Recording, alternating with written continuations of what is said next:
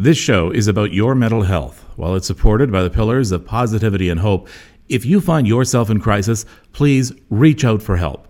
In many communities in both the United States and Canada, you can dial 211 to be connected to mental health and crisis services in your region. While it may seem like it at times, you are not alone. Hello, I'm Kevin Frankish. Welcome to the Happy Molecule. Love will keep us together. Love conquers all. All you need is love. Well, it seems that lockdown has put all this love stuff to the test, and in many cases, love is losing. Some divorce lawyers are reporting an increase of about 40% in the number of inquiries about separation and divorce. Seems there's a limit to what love can actually overcome. Andrew Sofin is a prominent couples therapist in Montreal. He's also noticed a sharp increase in business, the business of trying to save relationships. He's also president of the Canadian Association for Marriage and Family Therapy. Couples Therapy, now in session, right now on the Happy Molecule.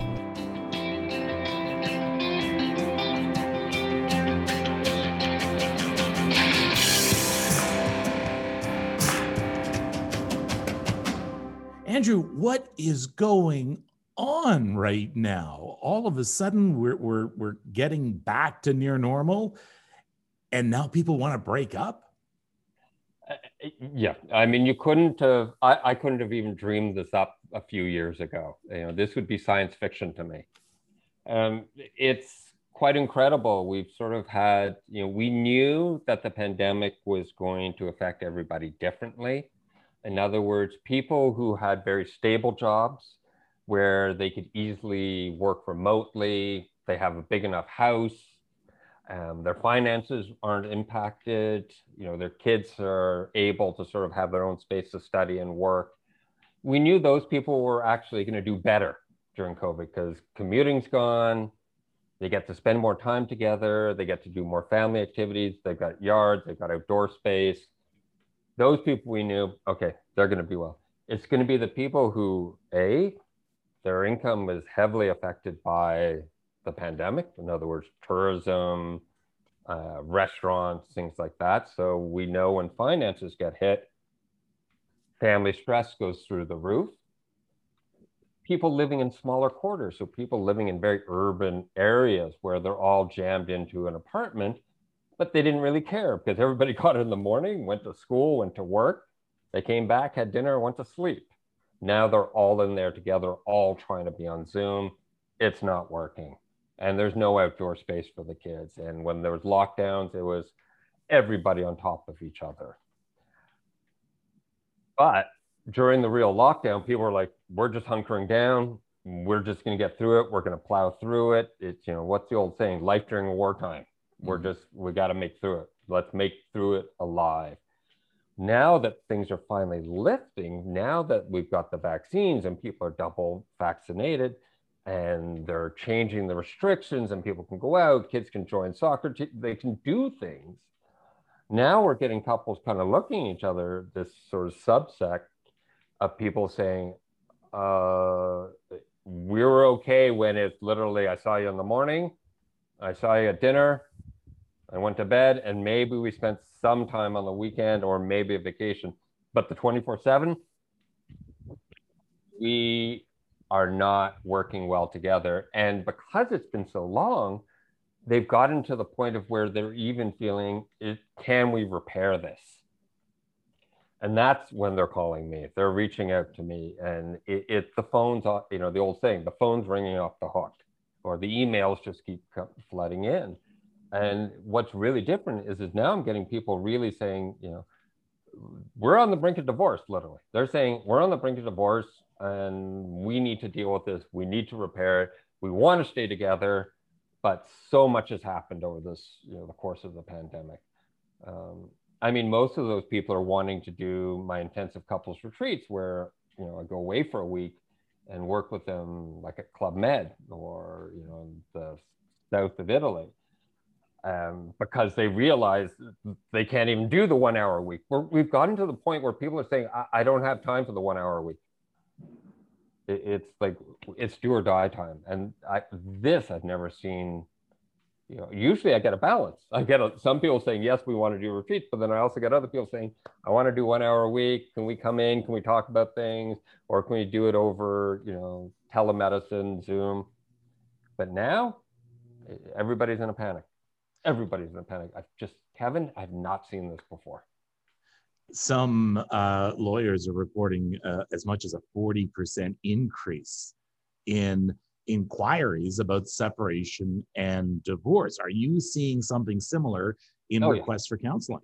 Absolutely. And the level of severity is just everything's bumped up notches. Like I'm also getting divorce lawyers calling me, you know, where they think the people might have a chance and they're saying, Andrew, can you please see this couple? I think they can make it. Like the divorce lawyers are now trying to divert people to therapists like me because they're overloaded is there a common denominator? Is there something that you hear from almost every single couple, or are most of the hmm. situations mm. unique to themselves? Oh, that's a hard one. I, would say the biggest common denominator, and this is true of healthy couples and couples who are you know in very dysfunctional states, is the communication. It, it, they're not communicating effectively with each other.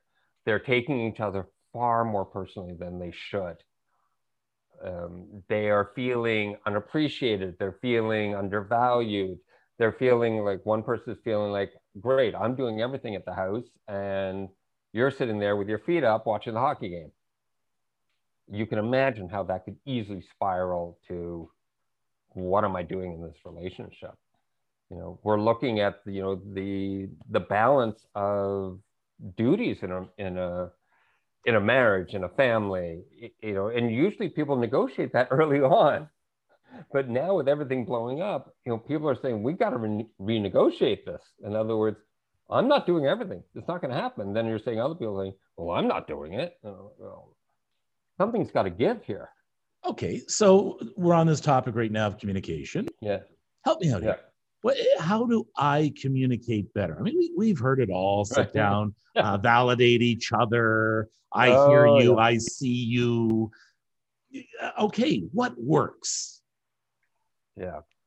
And once again, it's what's the old saying? It's not rocket science. it really is not rocket. I've been doing this work over 25 years and it still amazes me. It's just sitting and listen to your spouse Listen to whoever you're talking to. Sit, listen to them. Actually listen to them. Don't start thinking about what your response is going to be. Just listen. Make eye contact. And then when they finish talking, just acknowledge saying, hey, you know, if they're really upset, saying, hey, I'm really sorry you're so upset. In other words, just show some empathy and compassion. You know, we we do it with people we hardly know. You're like people will do this in the office. Like, I'm so sorry that your your son's sick. I'm really sorry. Anything I can do.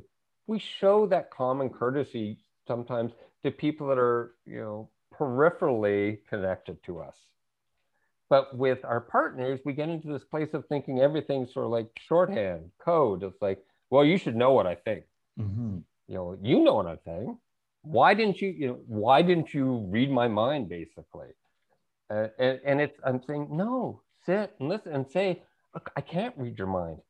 You're upset at me. You're mad at me. Could you please tell me why? I want to work on this together. Because most people are married and they've had kids and they've built a whole family together and a whole life together. You know, the majority of them want it to work out. They don't, nobody wants to get divorced. Nobody says, I just, you know, I want to get married for five years and get divorced and go through that hell. So if you just listen and then when it's your turn to talk, then you talk and speak from your heart, but say it with respect. Say it with empathy and compassion. Do not start pointing fingers and saying, this is all your fault. This is, you need to do this. You need that. Own your, what's the old saying? Own your own shit. Mm-hmm you own your stuff, your partner owns their stuff, you bring your best selves to the table, then you'll have a healthy marriage. You know? You know, and we don't have the luxury of going to our, you know, getting those little rests, like you say, going going to work, or Right. um, uh, you know, going as someone goes out shopping, the other person goes out doing this. You know, going to your respective corners, taking a breath. We so part of it is just understanding that Hmm. being at each other's throats sometimes when you irritate each other, sometimes that's normal and it's okay. When does it stop being normal though? How, when does it stop being normal and not okay? when it really gets to the place of where there's disrespect, where there really where there's a lack of respect and there's a lack of empathy and there's a lack of compassion. Because people feel that. When you feel like your partner doesn't respect you or has no empathy or compassion for you, we're game over. If that continues, continues, and doesn't change. Everybody has been in crisis modes where maybe you, you find out some traumatic news and you blow up and like you're you know but people understand that but day in day out lack of respect lack of empathy lack of compassion that means that the relationship will fail Do you have any methods for questioning yourself? So if it's Mhm. easy enough to point your, your finger at your, at your partner and say, they Oh, yeah. no respect for me. Right. How do you truly look at yourself mm. and say, do I have respect for them? that's a really good question kevin because that takes a little bit of self-awareness which unfortunately we're, we're not that great at it. I, I use the old spinach metaphor. You know, it's you had a spinach omelet in the morning, you got spinach stuck in your teeth, and you rush off to work, you go do all these things, and it's not until you get home in the evening and you look in the mirror and you go, had spinach.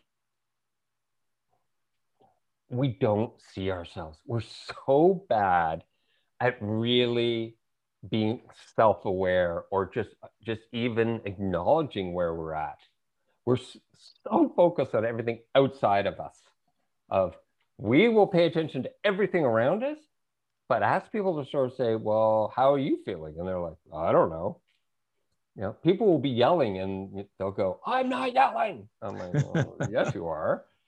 It- it- it's and that you can only do that in sort of when you take some time. It's like go for a walk. Take the dog for a walk and just sort of think like where am i at? What's on me? You know what's the old saying mea culpa. Mhm. you know what's my responsibility? What's my role in this? That is one of the only ways that can and i've had people who really were like i don't own anything you know especially I, I call them the type a ceo types you know where they're like i'm perfect because i make millions of dollars and i'm like well that doesn't make you perfect it makes you made a lot of money Yeah. I, I always go i want you to turn around and say what's my role and what's going wrong right now what am I doing? Is there something I can do differently? And it's not a blame thing. It's not, you're not doing that to chastise yourself or to feel guilty or to feel like the worst person ever. You're doing it so that you can bring your best self to the table. Because until you can really acknowledge, well, this is what I'm doing, you're not going to do it's it's almost like an iceberg.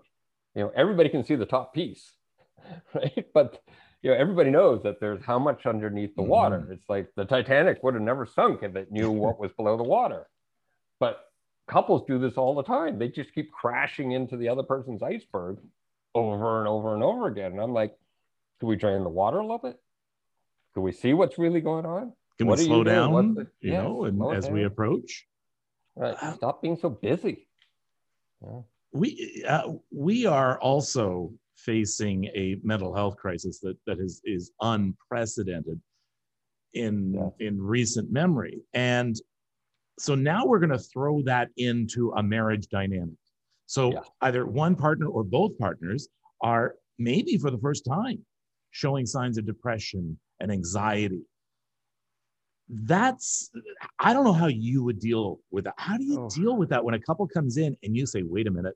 There's not just a problem with the marriage here. There's a problem with one or even both of the people as far as their mental health goes Kevin, and- this is this is the stuff that keeps me awake at night. Um, I mean, I'm lucky enough. I'm 25 years into my career. I know this stuff. I've been practicing it a long time.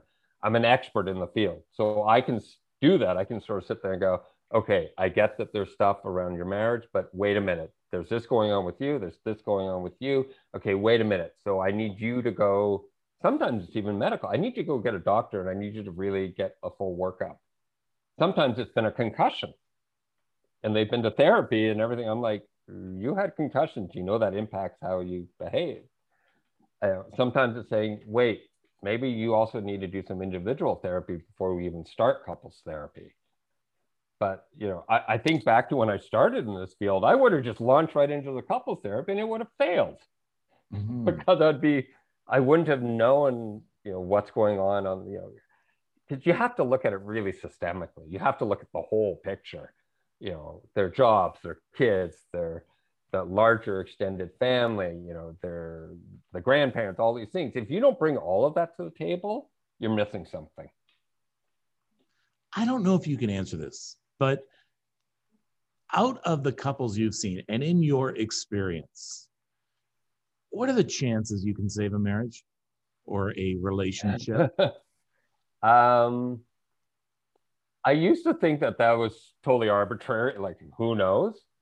Um, but over the years, it really, there's some predictors of success. In other words, if I have a couple where both of them, both are saying, if we wave the magic wand and we could be really good together, that's what we want more than anything.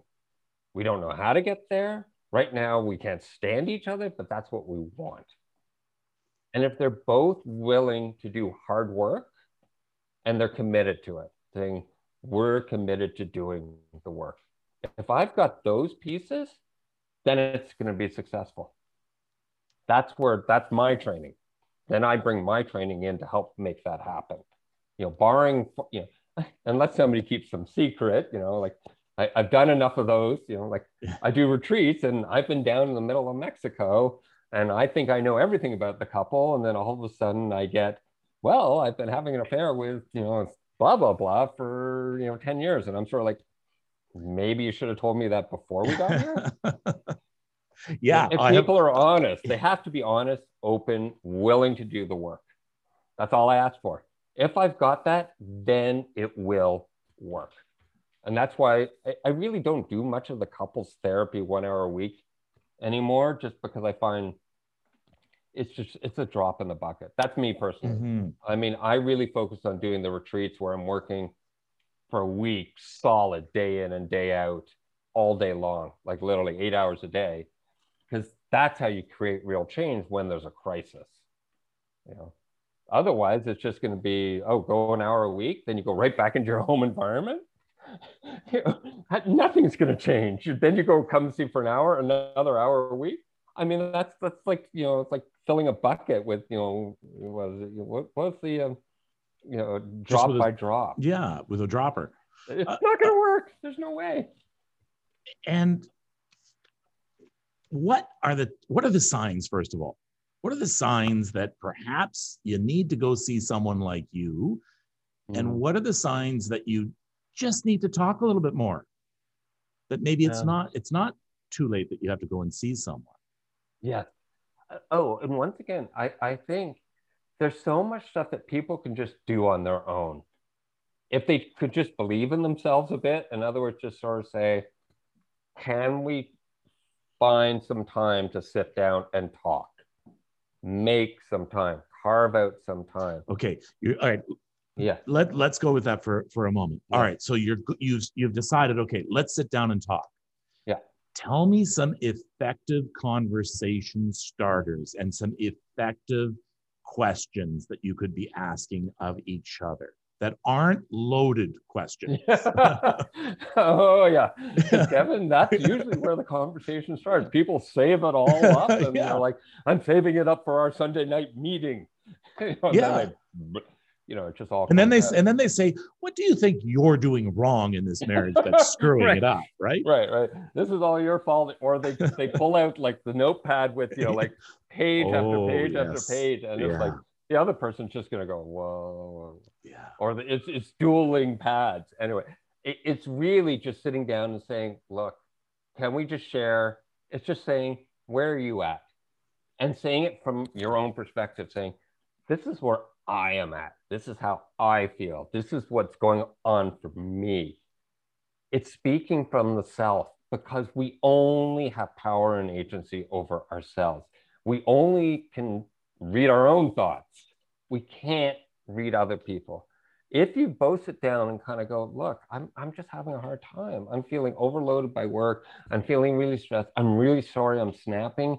It's not you. It's just I I I I, I can't deal with another Zoom meeting. You know, then if they really speak from the self, you will naturally get into a conversation where you're really sharing with each other and you can have some empathy and compassion and some context. You understand where the other person's coming from rather than just making assumptions that it's all, well, they're snapping because they don't like me or they're mad at, they didn't like what I made for dinner. And rather than finally, oh my God, there's under so much pressure at work and I didn't even know it. So really, it's that sitting down, and once again, not sitting down with the, like the list of I'm going to attack you with, you know, it's almost like a Bugs Bunny cartoon, you know, where they're just, you know, bigger and bigger weapons. Ah. It's really, you know, sitting down and just saying, let's talk. You, you sir, are, are citing you, you, sir, are citing the Bunny of Seville. By the way, I'm just, yes, I'm just, yes. I am just going to point that out to all yep. of the uh, Bugs Bunny fans out there. The yeah, bigger yeah. weapon, bigger weapon. Yeah. Bigger, bigger weapons. Yeah. And it, it's, and that's what couples end up doing. And then they got the biggest weapons. And guess what? They both blowing each other up. And I'm like, yeah. how's that working for you? Yeah. Just have a conversation and agree that you're going to speak respectfully, that you're going to speak. The ground rules are respect, empathy, and compassion. Those are the only ground rules. That's it. Because if you say it with respect, you can say anything, quite literally anything, if you say it with respect, empathy, and compassion. You know, those are the people you can do that on your own. If you can do that, there's no way you don't need to come see me. Absolutely not. Yeah, but you're not going to be spending time with you in Mexico or the south of Italy. Right, so right. Yeah, that, I'm going. I'm right. in. so yeah, that's where it gets a little more difficult. You know, the people who really, really need to see somebody really are when it's really feeling like they're having the same conversation over and over and over and over and over again. And it's around the same issues over, and there's a lack of really understanding each other. Or there's always a sense of, well, th- if only the other person would do X, Y, know, oh, rather than owning their own stuff. When it's always, when you've got two people sitting there pointing fingers, and nobody going, you know, mea culpa, nobody self-reflecting. And or they just feel like they don't have the tools. Because after all, therapy is really, it's all about helping people change the way they interact and change the story about the two of them, helping them find a healthier story about themselves. If you think about it in most simplistic terms we have been talking lately about the return and and everyone is trying to find the word we're going to be using the return to not so normal but you know the lifting of lockdown and and you know i'm telling a lot of my listeners you better prepare yourself this isn't just oh good it's over let's go running back to the theater let's get back on the bus let's get back on the streetcar with the crowds um, so we need to prepare for that and and a lot of therapists are saying we're in for a bit of a shock and that we're actually going to see some yeah. cases of, of depression increase. What about our marriages? What about our relationships? Is there anything waiting for us at the end of lockdown that perhaps might surprise a couple or catch them a little off guard of, yeah. Of not being confined anymore? Yes, I, I think many people have got this sort of, you know, what is it, like that sort of pot of gold at the end of the rainbow idea about the end of lockdown. In other words, it's all going to be done. Mm. Everything's going to be great. We're going to go. We're going to travel. Everything's going to be perfect. And all of the problems will magically disappear. I get it. I mean, that's how people have gotten through COVID, sort of saying it'll be over one day, the light at the end of the proverbial tunnel. And I think people are going to realize that not much changes. In other words, you still have your issues. You still have whatever's going on. The stuff that was there, whatever was there prior to the pandemic, is still going to be there after. And that's where I think we're going to have a lot of people. It's a bit of a rude awakening. They think it's just going to magically disappear. Or somehow, oh, when we're both going back to the office and we don't see each other for eight hours a day, it'll all be great. Well, no, you still went through how many months of being in each other's face?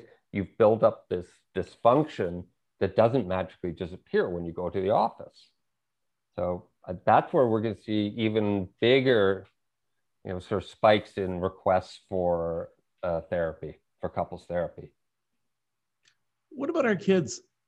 Should we, you know, um, uh, yeah. we stay together for them. Uh, oh, we don't. I we don't argue. You know, we don't argue in front of them. Um, you know, we, we have to do this for the kids. And and oh, you know what? And when they go off to university, yeah. uh, you know, we'll work it out then. Oh, you, you don't. That is one of probably my biggest pet peeves in all my years of therapy, because quite frankly, it, it, it's utter nonsense. In other words, just staying together for the kids. We're doing it for them. We're because guess what? The kid, and I've got two teenage daughters. You know, and guess what? They can read you. it's not what you say. They can read your face. They can read your body language. They because don't forget in the early in their first years they didn't come out and sort of start having a conversation with you. They learned how to communicate with you non-verbally. Ah, and very good point. That goes through their whole lives. Yeah. Kids can read their parents non-verbally better than anybody. Kids can usually tell when a parent's upset faster than the parent can tell they're upset. And guess what? If the marriage is not working, the kids will notice it because all children really think about it up until the age of what 13 15 at the very earliest and in our culture maybe 25 they need those parents to survive. They depend on their caregivers for their survival which means they have to be so adept at reading where their caregivers are at. So they can parents can be not arguing in front of the kids sure but they're doing behind closed doors the kids will notice the body language. You know, maybe one tries to put their arm around the other person, the other person flinches. That, that's all the kid needs to know that the marriage is not working. And no kid will ever wants to hear down the road saying, but we stayed together for you. That's a slap in the face because no kid wants it. Kids always want their parents, their caregivers to be happy. They love them. And, and, and the research has been conclusive. It's sort of saying, you know, what does it, because at the end of the day, what's a family? A family, you're trying to raise these children from diapers and completely unable to take care of themselves to being relatively happy, relatively well adjusted, self sufficient adults. That, that's sort of the job of the parents. Get them through all of that. And what really engenders that is is when they're in an environment where they know they're loved, they're cared for, that you know the people around them show empathy, respect, and compassion to each other. That's the best situation. Yeah. You know, everybody sort of thought, you know, it should be a married, you know, two, you know, keep the family intact. Always make sure it's intact. But actually, the worst environment, if you really want to make sure you, your kids are messed up, really make sure is having two parents where there literally is no respect, no empathy, no compassion, and there's literally there's open verbal and emotional warfare going on between the parents, and they're under the same roof. That is the worst situation. It's better if kid if parents are divorced, separate houses, but can show a modicum of empathy, compassion, and respect to each other. They the kids will do far better than parents staying together for the kids. And let's not kid ourselves. They're not staying together for the kids. They're staying together because they're terrified to do the mm-hmm. work of either divorcing or sorting things out, or actually, you know, getting their act together and really doing the work to repair the relationship. Everybody can repair if they want to really do the hard work. It's it's interesting the words you just used. You said talking about couples who may not have respect for each other, empathy for each other, uh, communication, et cetera, et cetera. You didn't once use the L word. You didn't use love because, mm. you know, we think that that is the sign that a marriage is done or a relationship is done is when there's no love there. Um, you know, there are lots of people who are separated and divorced who love each other and, and loved each other at the time. And we've been mm-hmm. taught love conquers all. So as long as I have love, yeah, it does. Hollywood, so, not the real world. So we like, you know, I, I love my partner. How, yeah. you know, I'll get through it. Love will carry us through. Sadly, it won't. And that's a great story. That's a great metaphor. That's a great, you know, way of helping pull yourself forward. I, I'm all for it. Use what works for you. In other words, if the love metaphor and saying we love each other, our love will make us get through this, great. Let's use it. Let's use that as the thing that anchors the two of you and get you to do the hard work. Because it's like in anything in life, if you want to make something better, you have to work at it. it. It's like, it's the equivalent of saying, you know, sometimes I feel like, you know, couples come in and they, they, it's like saying to a ski instructor, okay, we're at the top of a double black diamond trail. Uh, we need to ski down it right now. And I'm like, we need to start on the bunny hill. Let's go over to the magic carpet. I'm like, no, well, if I can't do it, then it's what's the point? I'm like, it's like anything. You have to learn, you have to work at it. It's like you you we'll take the time to become expert skiers. We'll spend years, money, broken bones, and we'll do it. But when it comes to a marriage, people the minute when the minute I say it, it takes hard work, they go, oh well, forget it. Let's you know let's get divorced. I'm like, okay, you can do that, but guess what? Your next relationship, you know, all relationships, marriage, sibling, parent, child, they all take work. But the, the difference is, is when it's going well, we don't even know, we don't see it as work. We just see it as, you know, we're interacting, we're connecting, we're, we're having a great time. I went on a great vacation with my, you know, one of my children that's the work. Work doesn't have to be a you know bad word. You know, healthy relationships, they're working at it all the time. And no matter what work has to be done, no matter what you're going to do, no matter what questions you're going to be asking with each other, the very first step for everyone is that awkward moment of saying, think we may have a problem.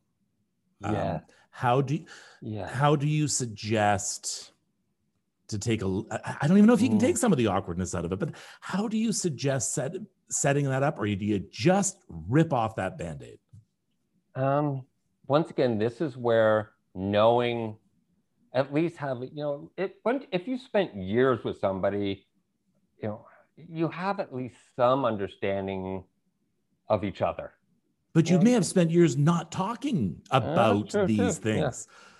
so how do you start it, it? ideally you say it with as much empathy compassion respect as you can. That's going to get you know that's the carrot. Doing it with a stick not going to work. You know it's saying look i'm really worried. This is not going well. I, i'm really worried about the future of our marriage of our relationship. I think we need help that is going to engender a much more positive response than saying you messed everything up. You destroyed my whole life, my whole the whole family, the whole world, and you know, you you just you're evil. Or as I always you know hear, like you, you're um you have narcissistic personality disorder. I'm like, yeah, no, you yeah, don't. Okay, yeah. That's the only time you're off the hook. The only time you're off the hook is if somebody is like a, truly a narcissist or they have a you know a severe personality disorder and I can't tell you how many people will say, "Well, my spouse ha- is actually borderline," or you know, and I'm like, because that's the only time you can say, "Really, it's not me; it's the other person." Mm-hmm. But you know, that's like that's an infinitesimal amount of people. It it doesn't happen all the time. So it, yeah, part of it is, as you said, ripping the band-aid off and just saying, "We got a problem," and try and do it as soon as you notice it don't wait for the perfect time. Don't wait to sort of see, well, maybe things will sort themselves out. Because what's the worst happen? You say, look, I think we got a problem. And then you go to a therapist and you go once and it's like, oh, well, it was this. Okay. You know, it, it this is where the medical model really works well. It's like, yes, how do you cure cancer? Catch it early enough. Yeah. The first thing you have to do is is say, okay, I'm going to go see someone about it. I, right. I, am going to. Uh, no, you know what? I think the first thing that has to happen is it, it's like with, with any 12 step program, you have to admit that you have a problem. Very good point, Kevin. Really. And that's why that 12 step model has worked so well all around the globe because they changed that, that they're using saying at the heart of it is you owning your stuff and saying, I have an issue, not somebody else. I have the issue. And then I'm going to work on myself. And couples therapy is very similar. It's getting two people to own their own stuff and then finding how do we meet in the middle. Yeah. And if you get it early enough, oh, if I mean, those are the dream clients, the ones who come in and say mm, things are a little rocky. Oh, them I can do an hour a week and it it works perfectly well. It's like the cancer. You get it early, and, and I don't do long term therapy. I'm mm-hmm. I'm saying like I'll see them maybe three months, and we're done. And I'm like, hey, go, see you later. Something else comes up, call me. Yeah. It, but when the people wait until you know the cancer's through the whole body, and yeah. then they call me and say, fix it. Maybe therapists should start offering maintenance. You know, come on in when there's nothing wrong. Okay, I want you yeah, just to come in like once a year. Oh, like your medical Kevin, that, that's, yeah, that's very idealistic. I know. I have rose-colored glasses like, on, Andrew. yeah, yeah, Kevin. That that's the bit. It, it's a bit like the dentist. Nobody wants to go. yeah. Like, people don't willingly say, "Hey, let me go talk to an expert in couples therapy and talk about my innermost feelings and thoughts, and you know where I feel that I might be inadequate or I might have messed up, and really bare my soul." People are like, mm, "Let me get root canal instead." Final thought uh, for yeah. people out there um, who are scared, um, yeah. maybe feeling alone, um, yeah. uh, afraid to even bring up the topic because they, they might be worried about what they might hear. Final thoughts for these people. Please, please, it's talk to your partner. Please just sit down, have a conversation, speak what's on your mind because keeping it inside will not make it better. It will just make things perpetuate and usually just fester and get worse. So please turn to your partner, have a conversation. If you don't know how, reach out to well, you reach out to a therapist, or if you don't have a therapist, reach out to a really close friend who you can speak confidentially with and brainstorm with them of like, how do I do this? But for God's sakes, please have a conversation and just try and do it with empathy, respect, and compassion. And if you really can't do it and you're really having a hard time, find an expert in couple and family therapy. Please don't go to somebody who's done like one course in couple and family therapy and think it's going to work. It, it's not. It you know, it, it just won't work. Great, yeah. great way to end this conversation. Uh, thank you, Andrew. Yeah. Okay. Take care. And, you know, I'm always around. Anybody has questions, please, they can find me. Oh, just Google me, Andrew Sofin, S O F I N. S O F I N, andrewsofin.com. I'm going to put all that information on the website. Uh, so I hope you're not too busy, but I hope you're busier than the divorce lawyers are going to be. Oh, I know. And there's some divorce lawyers out there that actually really you know, they're in my corner. They want to fix it, but I like that. I think that's interesting. All yeah. Right. Oh, I love those divorce lawyers. They're, I, I think they got hearts of gold. But um, yeah, it's not easy, Kevin. And this next year is going to be a challenging one, a very challenging one. All right. Thank you, Andrew. Take care of yourself. Once again, that's andrewsofin.com, S O F I N. Or you can go to couplesretreat at oceancoral.com. Don't worry, I'm going to put all of these on the website, thehappymolecule.com. All you have to do is click on the links page. Next episode, just a few weeks before we return to the classroom for many. Teachers and students both have been reporting significant increases in apprehension and mental health issues. Anxiety in the classroom, next time on The Happy Molecule. Thanks for listening. Take care of yourself and take care of each other. Please consider subscribing to this podcast and also check out the Happy Molecule Extra at thehappymolecule.com. There you'll find a link to a video version of this episode, be able to join the conversation about mental health, learn about our Facebook Live show, and get a preview of upcoming episodes. You can email us at thehappymolecule at gmail.com. I'm Erin Davis, wishing you good mental health.